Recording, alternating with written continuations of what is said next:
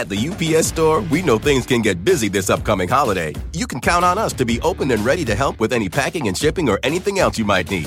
Is there anything you can't do? Um, actually, I don't have a good singing voice. the UPS. Nope. But our certified packing experts can pack and ship just about anything. At least that's good.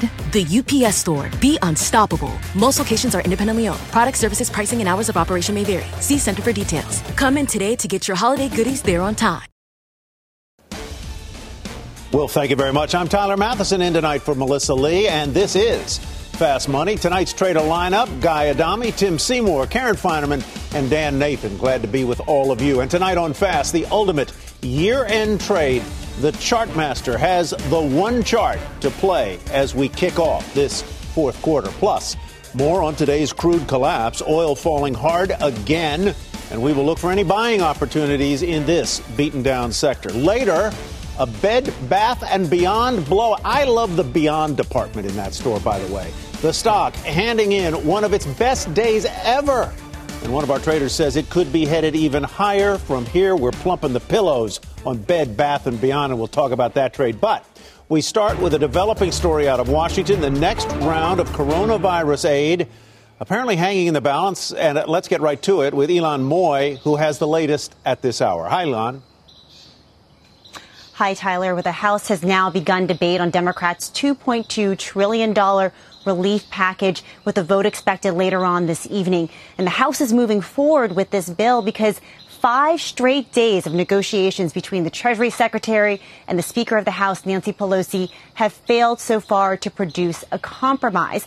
Now, the White House has proposed a $1.6 trillion package that includes $250 billion for state and local funding, as well as $400 a week in enhanced unemployment benefits.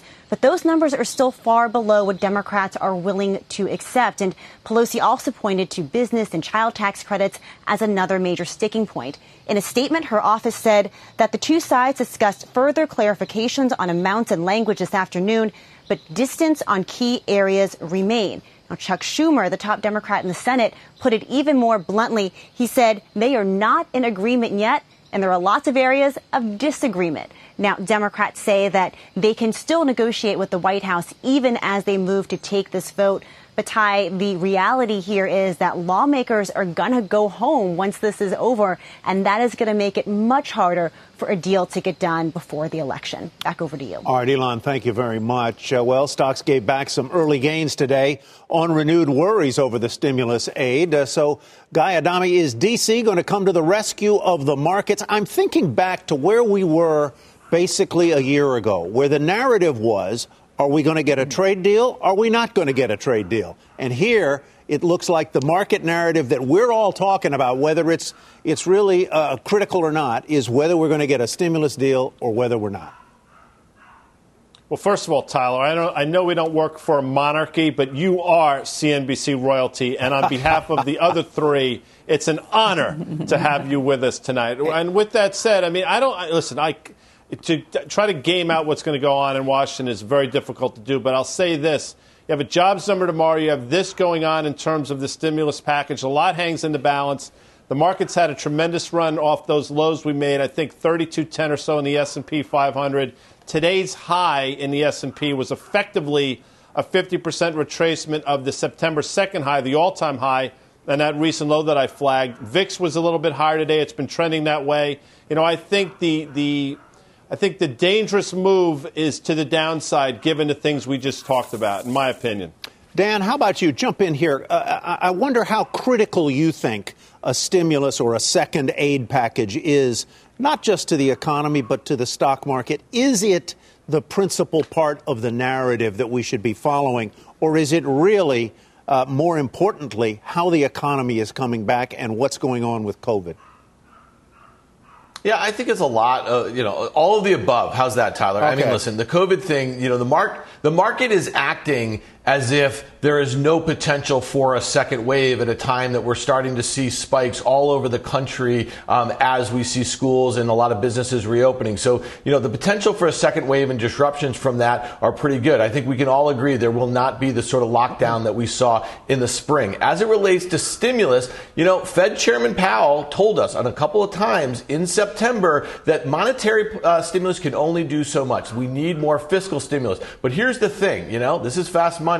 We have a trading market. We have 1.6 trillion at 2.2 trillion. I think the White House really wants to get something done for political reasons. I think the House, which is run by the Dems, really want to get aid to the people that need it. So I think that we probably find something in the middle before the election. And I think that at the end of the day, that will help the markets. If you think about the volatility that we had, the downward volatility in September, I think it had a lot to do with obviously a bit of an overshoot in August, but then the likelihood that we are not going to see expanded unemployment benefits and a new stimulus package in September really kind of rattled some investors. So I would say all of the above. I would say that all of the above are not particularly priced into the equity market and 3393 really big technical resistance in the S&P 500 with 3200 the most recent support that it bounced off of. Those are the levels I'm keying on. Karen, I'm, I'm thinking, because uh, I know everybody on this show is crazy about music. Uh, in between breaks, there are lots of references to old songs.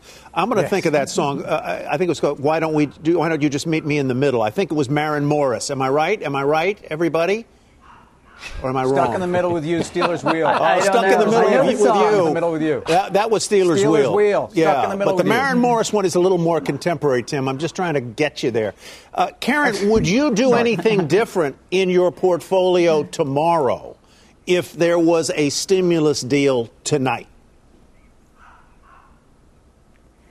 Yes, I think I would. I think that you would have to be in more cyclical stuff. Um, I think that I, I, think the banks would do well, though they seem to be resistant to doing well in any scenario. Um, but I would be more bullish for sure. I would be long the market. Uh, probably take back protection. I would think the VIX would come down. Um, I agree with everything each of them said, particularly Dan. I find myself in the unusual position of agreeing with everything Dan said about the stimulus, about the likelihood of the stimulus, why it weighed, made, uh, weighed on the market in September, and what it would do in the short term. I think even more than positive vaccine data, stimulus, a stimulus deal is much more immediate. Really? Even more than a vaccine, it would have more tonic effect. Tim, wrap up the conversation here. What do you think? Um, notice the royal wave to you, sir. Hey there. Um, also, I, I, think, yes, the, the outperformance of transports and industrials as we got to the end of the third quarter is a trend I think you're going to absolutely see. Later on this show, we're going to talk about a resurgence in, in autos. Uh, but I, I, think if you look at some of the machinery, whether it's a Cummins, whether it's a Whirlpool and light appliances, things that are supporting the construction boom, which, you know, again, we got some construction spending numbers in the last couple of days. They were extraordinary. And, and I think those trends continue. Uh, Dan is talking about the overshoot of August. Uh, I, I, think, I think tech will continue to play ball, but I think they'll hold serve. I don't think they'll outperform. Uh, and I think that the trade into uh, value from growth and not extreme value, because extreme value usually means things like uh, bombed out industries or places like energy, which we can also talk about. Um, but I, I, like the trade into value names like some of these industrials that have actually very good balance sheets. All right, folks, let's move on to our next topic. It is the first day of a new quarter, the fourth quarter. The second and third quarters were doggone good. We have exclusive results now from our new CNBC stock survey. We polled dozens of Wall Street strategists and asked which sectors will lead the way as we close out this tumultuous year. Overwhelmingly, tech was the favorite heading into 2021, followed by industrials and consumer discretionary. There you see the numbers 64, 58, 48. Flip side, energy and utilities expected to be the worst performers in the fourth quarter, uh, with real estate rounding out the bottom of the pack. So that's what the strategists are saying. But the question is, what are the charts saying? Will tech really lead the way into 2021? And let's get to the chart master, Carter Worth, with more. Carter, what do the charts tell you about what may lead us and what may lag? Sure. Well, before we look at the charts, it's important to say that in many ways, it almost has to be tech in the sense that when tech is up, the market itself, the S&P is up 82% of the time, and when tech is down, uh, the market is down. And so that uh, view, that consensus needs to be right if one wants to be bullish on the market. Let's look at a few charts and tables and figure it out from there. The current sell off that we've just lived through in tech, in the market, um, how many times has the tech sector dropped more than 10% from an all time high? It's happened 24 times in the history of the data. And interestingly, this sell off, if you see here on the first table, down 14.2%, it's exactly in line with the median of those 24 other 10% plus sell offs. So 14.2% down versus 14.6, almost uh, right on schedule, if you will. The next slide, the magnitude. If you look at all of those instances, 24 in total, where the sector has dropped 10% plus, uh, the typical, I mean, duration uh, is 27 days or thereabouts. This one's been quicker, which you can see on the slide, 12. And so that begs the question we, uh, we did it very quickly, which often uh, one could say is that means we got it out of the way, but it also means that we didn't quite expunge the excess that we might need to have. In terms of the duration, um, to recover, slide three, how long does it take, if history is any guide, once you drop more than 10% in the tech sector, to recover the losses and get back to a new all time high. And you can see the data on, on your screen. 39 days is the median duration to recoup the loss. This recovery is only eight days in the making. Were we to be in line with the median, that would literally take us to election week, which is, which is ironic. A, a chart or two. Here's the chart of the S&P. What do we know? It's a textbook trend line and a mm-hmm. textbook break-in trend. And so how significant is a break-in trend? Well, take a look at the next chart. The other sell-offs, we've had six in total from the March low, were all confined to mm-hmm. 5, 6, 7%. This one being down 14 is the issue. It's the first one that broke trend, and at a minimum, it takes two months to recover all the ground lost. And then there's the possibility that it's not going to be in line with the median, that it's going to be worse. And so the final thing is uh, what, I, what I started with. If one wants to have a judgment about the S&P and about equities, one needs to figure out tech. Because when tech is down, the market is down, and this is going back to the early 1990s, basically 80% of the time. And when tech is up, the market is up. The Hang, market is tech, tech is the market. Hang on for just a second, Carter, because the man who dubbed me royalty, uh, Guy Adami, has a question for you. Guy. and you are royalty. And since we have Carter on, he is on the Mount Rushmore of technicians. Carter knows that. Carter, here's a question for you. You know, when the S&P 500 yes, made an all-time high back earlier this year, 33.98, the VIX was either side of 14. We're effectively at the same S&P level. The VIX is twice that. Is that telling you something? I know I'm leading you here, but is that concerning in any way? Well, it, it is because what it is saying, and we know this, is that uh, there's a certain uh, trepidation uh, among market participants, whether it is because of an election, or good or bad, whatever that means, or a vaccine, good or bad. And so the elevated VIX is a tell, and I think that's what you're leading to, that it's not quite the same as it was before, and therefore there's inherent risk in being long. All right, Carter, thank you very much. Uh, we appreciate it. We'll see you again soon, I hope. Let's stick with tech for just a minute. We got a market flash on Twilio, and Josh Lipton has it. Josh. That's right. Check out Twilio here, Tyler. It is surging in the after hours. The news here in a filing says it expects more third quarter revenue uh, than it had previously projected back in August. Remember, that was between 401 and 406 million. Stocks moving higher here. Twilio has skyrocketed this year. It's up about 160% in 2020. Remember what Twilio does. Its software allows app developers to embed text uh, voice, video, and messaging into their products. Tomorrow, actually, I'm going to be speaking with Twilio CEO Jeff Lawson on Squawk Alley, so tune into that one. Back to you, Tom. All right, Josh, thank you very much. Uh, Dan, let me turn to you for a quick thought on Twilio. I know it's one you follow.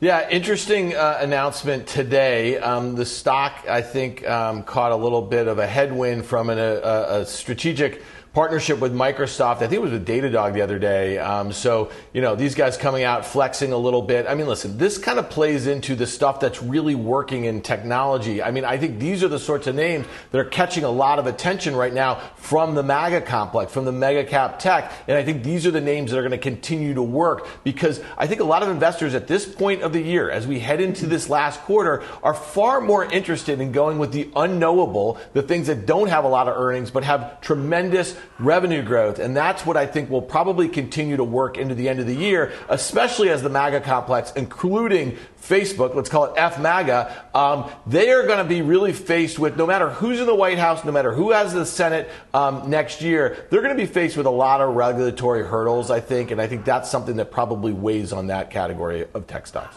All right, Tim, you want to jump in?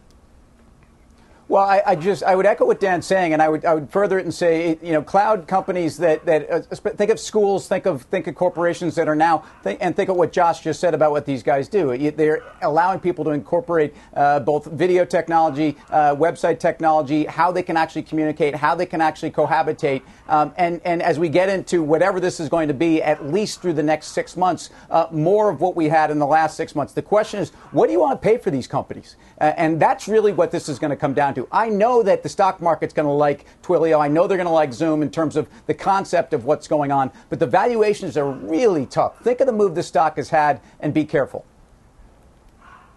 Uh, listen, I will say, Tyler, if memory serves, Monday, August 3rd, the stock made an all time high, I think around 289. We're probably trading close to that now. If you're in this name, if you've enjoyed this move over the last couple weeks, my sense is you take profits look to fight another day because, as Dan Nathan knows, Dan, I know you're going to say it after I do, potentially could be the mother of all double tops. Tyler, back to you. All right. We're going to take a quick break, folks, and, and be right back. Coming up, oil prices, prices plunging today, but you'll hear from one legendary oil analyst who says now is the time to bet on this beaten down sector. We'll give you the names on his list and later why this stock could be a winner in both the stay at home surge and the back to work boom that name when Fast Money returns. At the UPS store, we know things can get busy this upcoming holiday. You can count on us to be open and ready to help with any packing and shipping or anything else you might need. Is there anything you can't do? Um, actually, I don't have a good singing voice. the UPS. Nope. But our certified packing experts can pack and ship just about anything. At least that's good. The UPS store. Be unstoppable. Most locations are independently owned. Product services, pricing, and hours of operation may vary. See Center for details. Come in today to get your holiday goodies there on time. Welcome back, everybody, to Fast Money. Oil prices plunging to start the quarter. Crude down more than 4%, as you see right there, hitting its lowest level in nearly two weeks. A few factors at play today. Demand concerns as coronavirus cases continue to rise worldwide. Will the economy slow as a result? And OPEC upping its output last month. The S&P Energy ETF, the XLE, falling 3% today, and that is after shedding a fifth of its value in the third quarter. Karen, what do you think of crude's collapse, and, and is this a time to, to, to hold your breath and get in, or just sort of watch it? Well, there's something about the car wreck aspect of it that makes it sort of interesting to me. Um, I mean, earlier in the year, crude was w- well lower than here, and I think Tim at that time was the only one who would have stepped in, and, and it popped a lot from then, and uh, you know, has retraced somewhat. I feel like we're in a secular decline over time, but I could see, you know, if the economy reopens, that demand will come back. But I'm not going to be quick enough to trade around that. So I really am not that. I, I don't have very much energy exposure at all. Tim? Uh, you know, think about March 6th. The, yep. This was a Sunday, uh, I believe, but certainly when OPEC, uh, really Saudi and Russia decided to play a game of chicken, and, and that was, uh, in terms of the overall markets and risk, that was the first linchpin that sent the markets down, and it, and it was just one ingredient.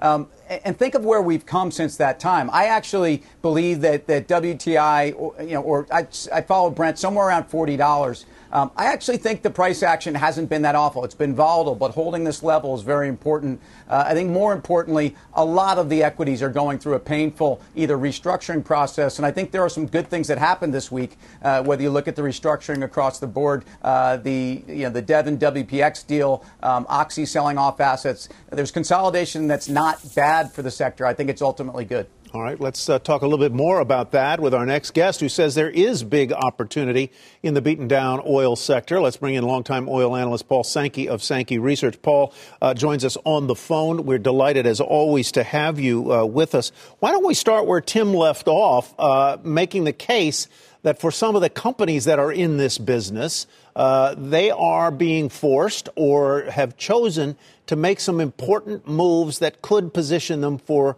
greater profitability and greater health in the future. Do you see that taking place, and if so, where? Well, exactly as Tim said. Uh, by the way, hi and thanks. Um, yeah, exactly as Tim said. Uh, we're seeing consolidation. We also had a couple of extra bankruptcies, unfortunately, this week. So essentially, the sector is restructuring. But the big problem here is just the demand side is not there, and you're still really disastrous demand environment. Additionally, seasonally, the oil price almost always falls after Labor Day because the refiners actually begin to go into turnaround. And of course, you have the end of summer driving. So it's not unusual for oil prices to be falling from their summer highs. It's just extremely unfortunate that the summer highs this year were only $40 a barrel. Um, but yeah, there is, there is definitely consolidation and we are definitely taking out the weakest, unfortunately. So, as far as the price goes, you point out that we're, we've left the summer driving season, number one. Uh, people are staying home more uh, and maybe not commuting or taking long road trips as much because if in this country you go across uh, state borders, uh, nominally you're supposed to quarantine in many cases. So, where does, uh, both for seasonal reasons and, and habits changing reasons, where does the price of oil settle in, say, December, January, March? Well, I'll answer that immediately that we think the low will be February actually of next year, which is the typical seasonal patterns. And we've said that all through summer. Um, but I, I, think it's important to highlight a couple of things. First, we talked about uh, the whale, um, you know, buying uh, upside options in uh, tech stocks, the SoftBank whale. Uh, my example was that we had the China whale. China was buying a lot of oil at the lows and the concern today has been that China is weakening and has a lot of oil uh, stored actually in floating storage offshore. So there's a problem that our whale has been beached, if you want. Uh, mm-hmm. Secondly, uh, airlines. It's not so much people driving. That's actually bullish. It's that no one's flying. And mm. the uh, IATA did a survey which found that 50% of people surveyed said they had no plans to travel by air in 2020. So there's a long way still to go. And that's really the problem in the sector is that without air travel, you obviously lose jet fuel demand, which is going to stay oil oriented for the next 20 years. And without that jet travel, we're just in a very tough cyclical downturn. That's a, that's a very interesting point. Hey, Paul, I think. Great having you. It, go ahead, uh, guy, jump on in. I, am I'm, I'm sorry, Tyler. No, Paul, it's great having you on. Last time you were with us, I think ExxonMobil, you know, we were talking about the stock. You said there's going to be an opportunity to buy this at some point. It wasn't that day. I think Exxon closed around 33 today. I think the March low was 30.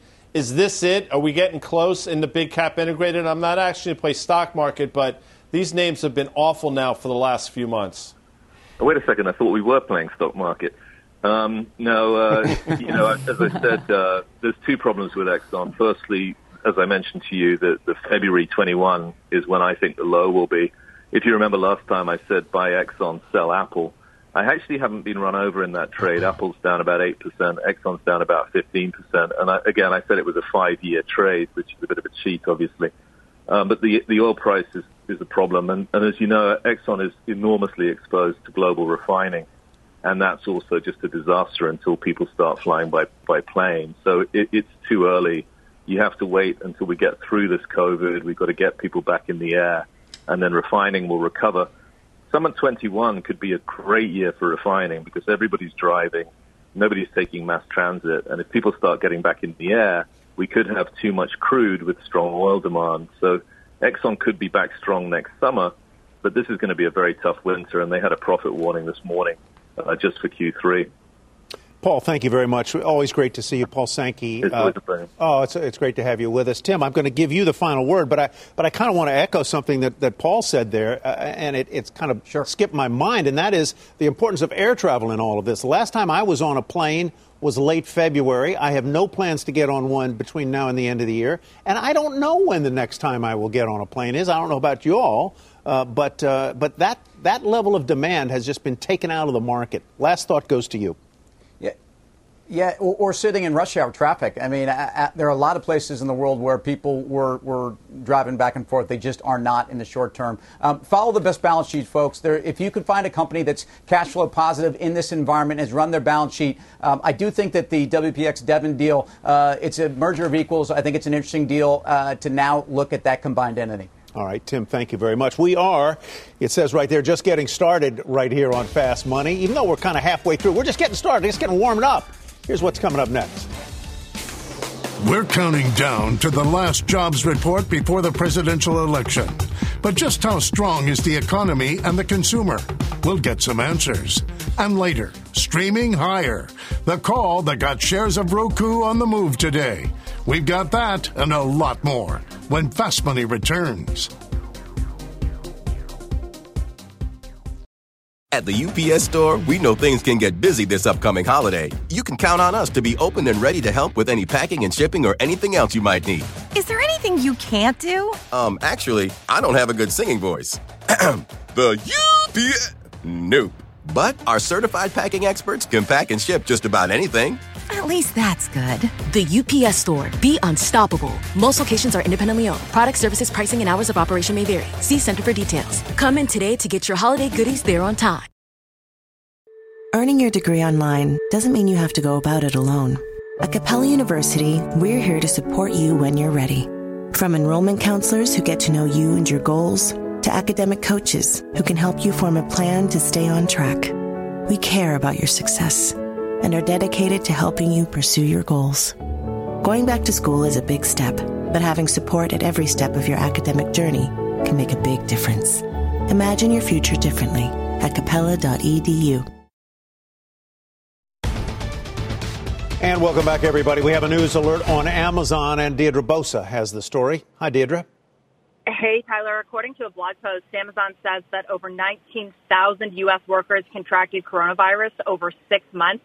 Amazon says that that accounts for just less than 1.5% of U.S. frontline workers contracting the virus. Now, over the last few months, there have been many calls for Amazon to publish this information. So this is the first time that we're hearing from Amazon, you know, a specific number of cases, infections at the warehouses. And it also, I should note, Tyler, comes on the back, on the heels of a report talking about workplace safety. So there are also calls for Amazon to publish more information, be more transparent around injuries at its warehouses. But again, Tyler, this in a blog post, Amazon saying that 19,000 U.S. workers have contracted coronavirus over the last six months. Fascinating, fascinating putting sharp numbers on it that way, Deirdre. Thank you very much. Dan Nathan, let me turn to you as we follow some of the chyrons that were there. This was 1.4% of their total workforce, 19,000 U.S. workers, but they say that the incidence within that workforce is lower than you might expect when compared with the general population. So I assume Amazon would say it goes to the to the to the point that we are doing the best we can to protect our workers, and we're doing a pretty doggone good job of it.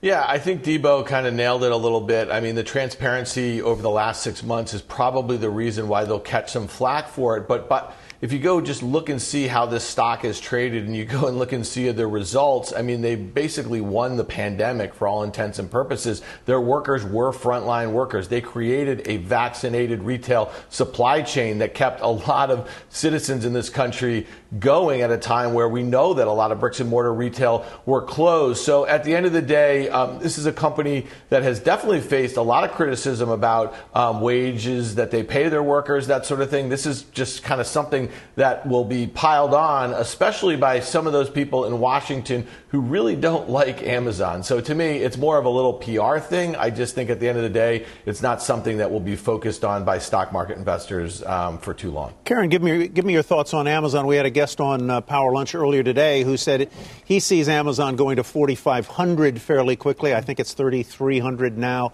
and eventually to 6,000. On the other hand, you've got what Dan pointed out, and that is the idea or the notion that uh, that Amazon, under some lights, is not terribly popular in Washington, and there might be antitrust uh, knives out for them. Your thoughts?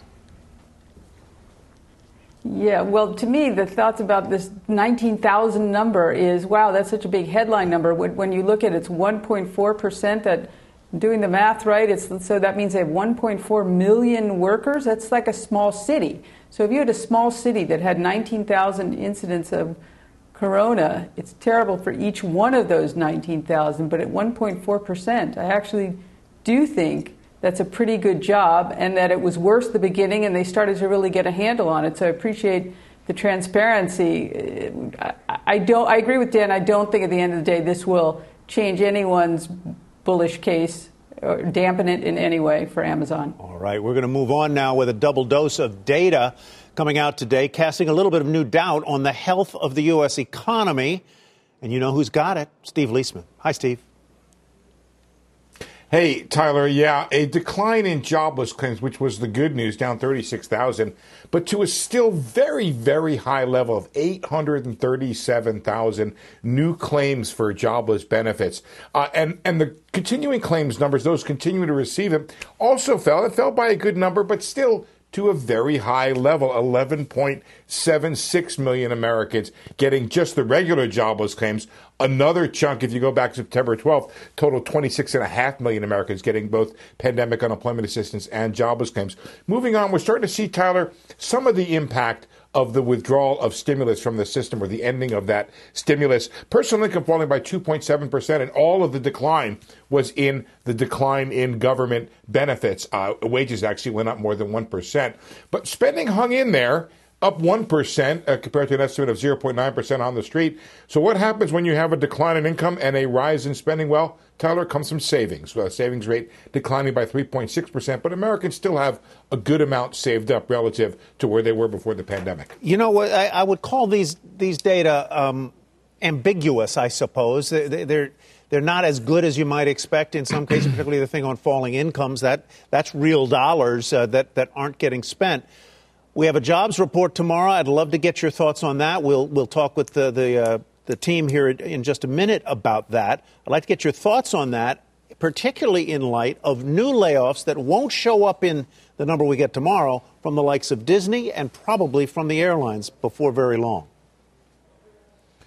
So, Tyler, I mean, ambiguous, I think, is a great, great word to use because there's so many different cross currents in the economy right now. We're looking for 800,000 jobs to be created. In any other world, that would be an amazing number. It's uh, quadruple what you would get, uh, the 200,000 that we were all used to uh, that we were doing in job growth before the pandemic. 800,000 is amazing except it still leaves 10.7 million jobs uh, unrecovered from the pandemic. So there's still a very long way to go. Um, look, the, the, people on your panel are, are acting and betting and, and, and investing like it's all done. We are now down, Tyler, to just kind of, oh, why don't I call it a pretty bad recession from the worst recession in, uh, since the Great Depression. Isn't it interesting that you say we are looking for 800,000 new jobs and we had something more than 800,000 new unemployment claims today? That tells you that's ambiguous, my friend. Steve, thank you.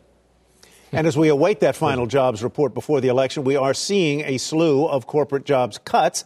As I mentioned just in a moment ago, Disney announcing layoffs for 28,000 workers. I was amazed that that number did not come up in the debate on Tuesday night, even though they took place on Tuesday or announced.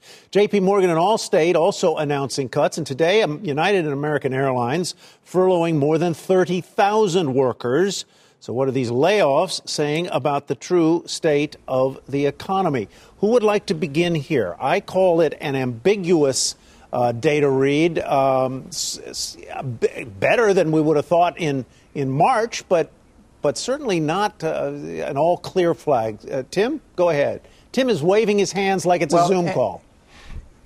I didn't know what to do, uh, King Tyler, because if you throw it out to this group, a, there's a lot of meat and a lot of people reaching for scraps. So uh, I, I, say this: I mean, the, the, the spending data reflects a, a the $600 a month of stimulus that rolled off. Um, we're going to get something back. There's there's no question to me we're going to continue to see more job losses, even though uh, the, the payroll numbers tomorrow are, are going to show some improvement in the short run. And, and ultimately, uh, I think the, the real question for the economy is where are you seeing around the world also some some continued you know call it improvement. What we did see overnight uh, was the fact that industrial and PMI numbers around the world were actually a lot better. If you look at the European ones, they were significantly better on the basis of China has opened up. I, I'm not saying China can be the model, and obviously that's a, a difficult statement to say in a lot of circles. But um, I do think when we look at the economy, and if we continue to trend towards a place where it's we're just counting down the days. Um, the, the, the Fed is at, is, is at your back, and there will be more stimulus. In fact, I think there will be uh, a stimulus plan at a minimum that will be infrastructure uh, within the first month of the next presidency, who, no matter who it is. So um, you, you can't fix this overnight, uh, but I think there's recognition in Washington that there does need to be more done. Dan, let me give you the last word on the uh, the employment uh, data tomorrow, the overall health of the economy. It looks like lots of companies, largely tech companies, some of the big retail companies, are doing very well. But I go and take a walk down the street of my town in New Jersey and I see one store after another that is gone. Yeah. I see one for rent vacant vacancy available sign after another. That tells me that a real key part of the American economy is suffering badly. Well, it's suffering badly at a time where there's been tremendous innovation, and I think Tim used the expression earlier, just the acceleration of certain trends which are being affected dramatically by technology and innovation. So the scars on our economy as it relates to workers um, is going to last for for years, probably afterwards. And when you think about structurally high unemployment, we're talking about an 8.2 percent number that's up from 3.6. I think in January of this year, it's actually much higher when you consider how many people have left the workforce. And I guess I'll just make the last point that, you know, about those Disney and those 28,000 workers, they did not want to lay those workers off. They had them furloughed. Well, when they finally reopen and when we finally have our uh, economy humming on the other side of this pandemic, how many of those workers' jobs will be replaced by technology? And that's really what's going on. So that's the acceleration. And that's really the sad thing. And so when you think about the trade war and the damage it did on our farming and on our manufacturing, um, some of that stuff is kind of here to stay very sad. Yeah, that's a very that's a fascinating point. We've all talked about the idea of working at home and how this crisis speeded up a process that was probably already in place. And you're taking it into another context, and I think making a very valid point that some of these transitions were already happening, and this has accelerated them. Dan, thank you very much. We're going to take a break. Coming up, some upbeat news on the car lot. Sending shares of GM and Ford higher today, but is this rally about to stall? And later, a surprise surge in a long suffering retail stock that my wife just loves. This name just posted its third best day ever. We'll tell you what it is, why she takes me there so often when Fast Money returns.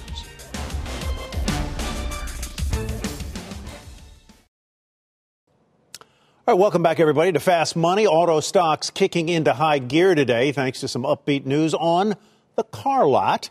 And Phil LeBeau has the details. Hey, Phil. Tyler, we're still waiting for the final numbers in terms of the pace of sales for September and for the third quarter. But based on what I've seen from a number of automakers doing a little better than expected, don't be surprised if we see the best September since February. In fact, a sales rate that may even top 16 million as a sales pace. For the third quarter, the estimate is for a sales pace between 15.7 and 15.9 million units. Remember, the automakers, for the most part, are only reporting on a quarterly basis. And today we got the Q3 numbers from General Motors. And yes, it was down almost 10% compared to the third quarter of last year. But in September, their sales actually went positive. And the number, not down 9.9%, that was better than expected. Fiat Chrysler also down a little over 10% for the quarter, a little better than expected. Same story across the line for all of the automakers. And Ram truck sales in the third quarter, they were up by 15%. If you want a truck right now, Tyler, it's tough to find one. You can buy a new one, but you're paying full price for that pickup truck. Also, Tesla. We are awaiting Tesla's Q3 sales, their delivery numbers.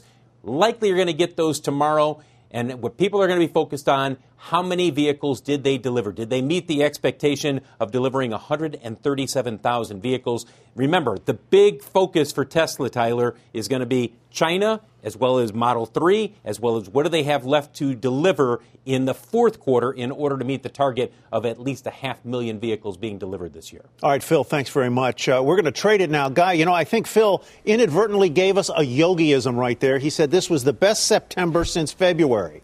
That's what he said. The best September since February. Go ahead, uh, Guy. You know, t- you know, Ty, I know when you're having your blue plate specials at Denny's, you're watching Fast Money, and I know that when you do watch, you see that Carvana has been a name we've talked about uh, literally for six, seven months now. And look at the move in the stock today. Tremendous move, new all time high. To me, and, and we've been saying this for a while, the only way to play, in my opinion, the autos are names like this, and Carvana still grinds higher because people are finding the trucks that you can't find at the dealership at places like Carvana. Carvana, Dan, you're nodding there. You like it? Well, we had this conversation last week, and my, my view is if you like Carvana, then you have to like AutoNation. This is a company that's doing 40 or so percent of their sales online, and they also got the trucks, as Guy likes to say, um, a little bit. And it's obviously a much cheaper stock um, on a valuation basis, too. So if you like Carvana, I like AutoNation. All right, thanks a lot. Coming up, uh, shares of Bed Bath and Beyond. That's the store topping the tape. We'll tell you what sent that stock surging today, and it's not just Bed Bath and Beyond. We will tell you what it sent investors streaming into shares of Roku today. Stick with us. Fast Money will be back in two.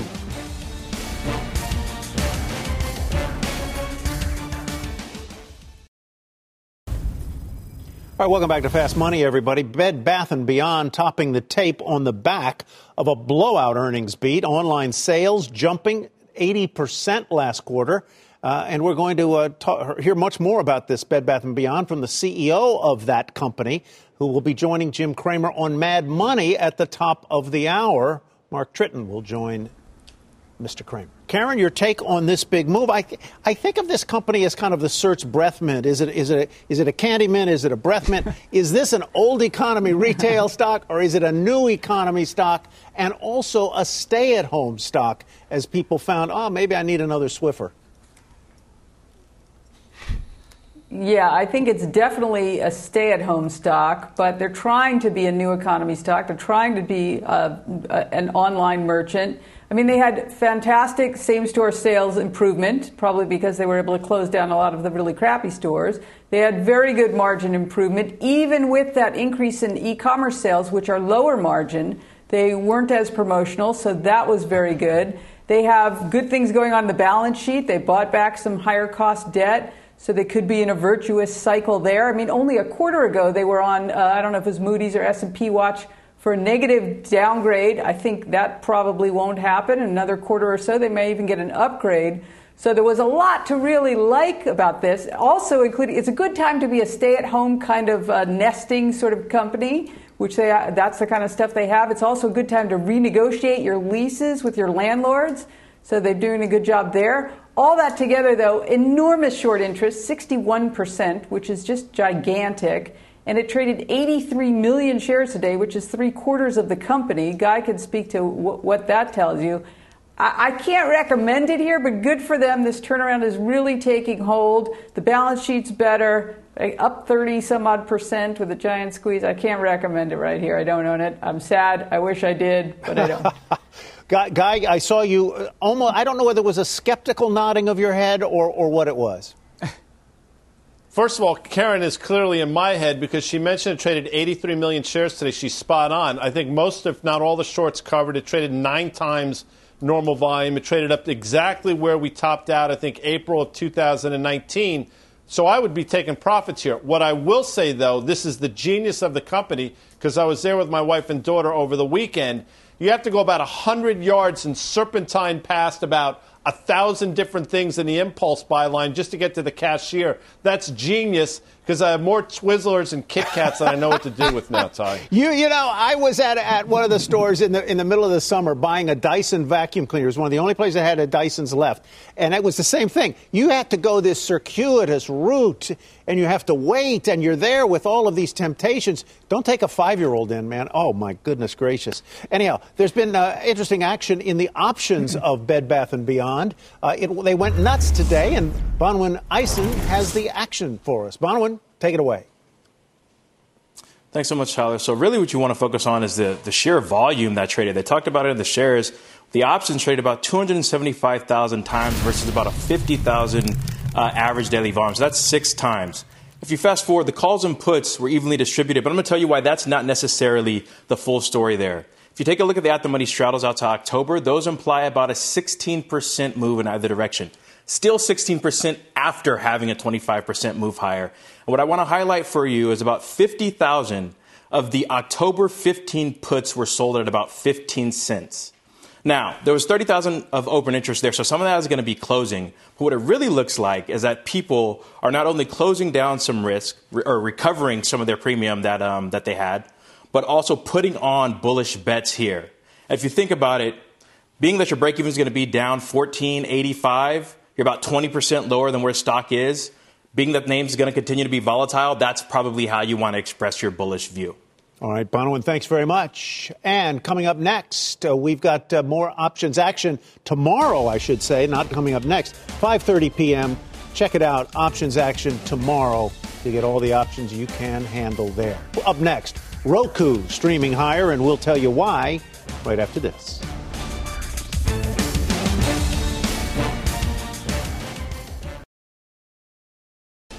All right, folks, take a look at shares of Roku jumping more than 6% today after Citi upped its price target to $220 a share. That is a 10% upside from where it closed today.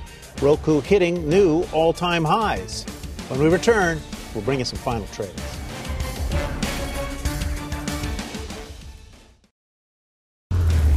Time now for the final trade, and because I have absolute royal power, I get to decide who goes first. Tim, it's you this time. Thank you, Sire. Uh, one of the big disappointments of the last six months Intel starting to make a move. Check that one out. Karen, you're next. Yeah, with my risk arb hat on, Tiffany. I like the theater of it. Oh, there's a lot of theater around that. How about you, Dan? Yeah, Deere, too far, too fast. I'm a seller. Deere run up and runs like a Deere. And Guy. Xilinx, big man.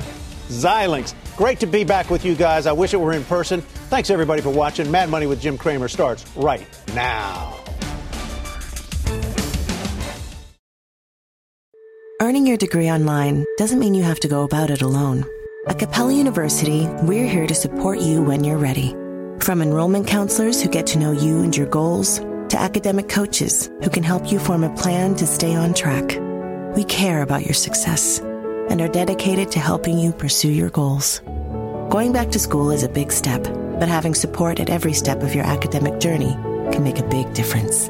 Imagine your future differently at capella.edu.